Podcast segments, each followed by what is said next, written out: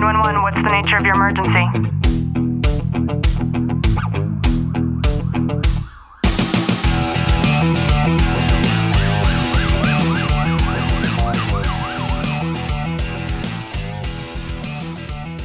Welcome back to the Tactical Living Podcast. I'm your host, Ashley Walton, and in today's episode, I am joined with a very special guest, Mr. Officer Baby Cowboy Walton. How are you? I'm so happy to be here today. It's been a long time since we've recorded an episode together. I know I've been cut out of the loop with all of this. And it's um it's funny too because I usually record in the morning, like before the sun even comes up in the morning. And right now it is 4:27 p.m. We're pre-recording this and the sun is just getting ready to go hide behind the mountains. So different ambiance. And I'm hoping that once we get done with today's episode, then we can kind of paint a little bit. Painting time, that's always fun. I get to it, see when Ashley starts painting, she says, We're going to paint together. I'm the like the sous chef to the chef. I hold the the equipment for her. She's just hold it here and don't move. And then I'm stuck in one position for like a minute. So that's kind of what it is. All the art art artistic work comes from her. Aw, thanks, baby. I asked Clint what he wanted to talk about today, and he just now said how we allow other people to impact our happiness. So that's what we're going to talk about today. So just sit back, relax, and enjoy today's content. Now, Clint, I'm guessing that you have a story to share on that topic. You know, as you asked me, like as most of you listen, when when we're before we record these podcasts ever, I never have a clue what we're going to talk about. Ashley normally throws a curveball at me, but this time I really wanted to bring in something. I think about on a regular basis how much we allow others to control our happiness. Ashley and I last night were really de- delving deep into politics and the state of things, what's going on in this world, and different outcomes in reference to that. And what I noticed, and especially with Ashley recently, she starts to watch the news or something Let me interrupt you. Ashley does not start to watch the news. and I I should say I have the news on and she'll hear something from the news because most of the time we don't watch the news. We really don't. But I in the morning times I put it on for traffic and weather and and I don't I have no valid reason to even have it on because I'm normally not even paying attention to it. It's just kind of background noise. But she'll hear something come on the news or on the TV and and it triggers her in a way and and it doesn't upset her, but I, it gets her morning going in so many ways because then she's on fire the rest of the day because and and not in a bad way, but definitely just motivated to go forth and conquer. But getting on that topic, there are so many people who are glued to the television right now. We have COVID 19, we have the election, there's so much happening, and there are people that aren't, I know personally, that are not doing anything else except for running that big old box that they have inside of the main room of their home.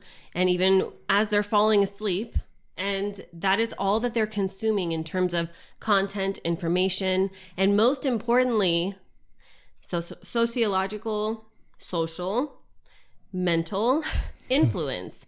And we don't really realize just how much consuming content has an impact on the way that it impacts our mood, that it impacts the way that we start talking to other people. And I say that because of exactly what you just said. If I hear some bullshit on the KTLA Channel 5 news as I'm trying to make a cup of coffee or something in the morning, and I rebuttal with the actual facts, the actual content, things that I read, validity, right? Not something that I saw forwarded on some conspiracy theoried, re forwarded messenger post, then it lights me up. And then what's the first thing that I do? Clint, right? That's the first thing, and you're the one that gets gets the receiving end of it first. And that's a perfect example. And I'm actually really glad that you brought that up because we don't realize how even something as minute. We remember those subliminal messages that we we used to see I guess we didn't see them in person because we are a little bit too young for that, but mm. we would have seen of these subliminal messages inside of commercials and things. And then it, eventually it became illegal for people to inadvertently do that because they realized the power of popping in a, a split second of a Coca Cola you know logo or symbol when you're watching a movie at the movie theater well and it specifically goes to marketing in general especially think about growing up as you're as being a kid, having a toy inside of a cereal box and, and having, they were marketing towards impressionable minds to purchase those items and, and whatnot. But that's me getting off topic. No, that's perfectly on topic because how many arguments did you get into with your mom? I know we got into many arguments with our mom about not buying that expensive cereal, right? no, you're absolutely absolutely right because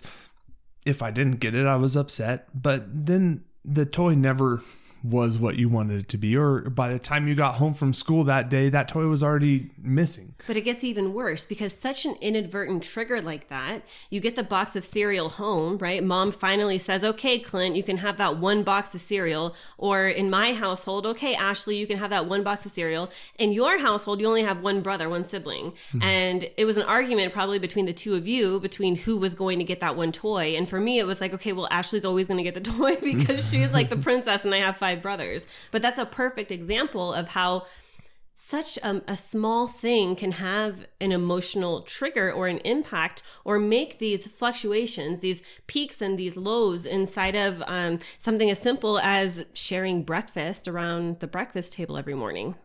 Yeah. And that is goes back into that same topic just of we allow others to control our happiness. And and I'm not specifically saying one person or another which that does occur too. But as a media as a whole as as any as Ashley says social networking all that stuff influences us. It's propaganda in a whole different aspect.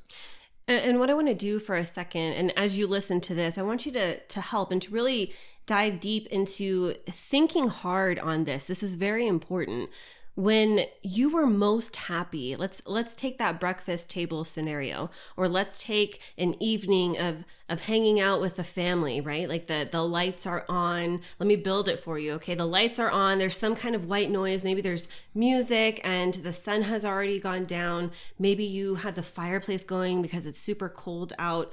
Think about whatever that moment was for you where you felt most content most secure most safe in this this vessel these confines of your own kingdom. And I want you to think about everything that surrounded that that gave you the most pleasure. And I'm I'm going to guess that it wasn't the fact that you were necessarily watching Netflix, let's say.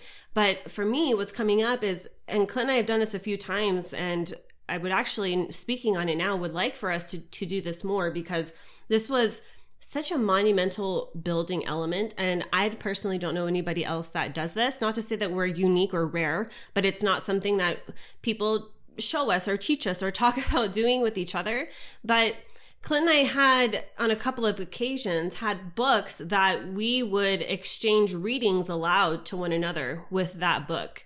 And for me, as I'm thinking back to that scenario of it being a cold night in the dark with the lights on and the fireplace going, I'm thinking back to that particular moment of us exchanging readings. And maybe for you, it's it's reading scripture aloud to one another, or it's it's picking a, a piece of literature or something from from your day that sticks out to you that you share with the family, and then you all start to talk about it. But us exchanging the readings of that book. And I'm, I'm talking about chapter by chapter, we're taking turns reading it out loud to one another. And that was such a fulfilling time for me to be able to to have that that's what's coming up for me first and i think it's important for us to really decide what we can do to shift gears to where we're not sitting on the couch and constantly scrolling through social media and having those inadvertent negative triggers in the background even if you don't mean for them to and you know i, I like to watch newsmax now if i do consume news content it's always newsmax but I'm starting to realize that even having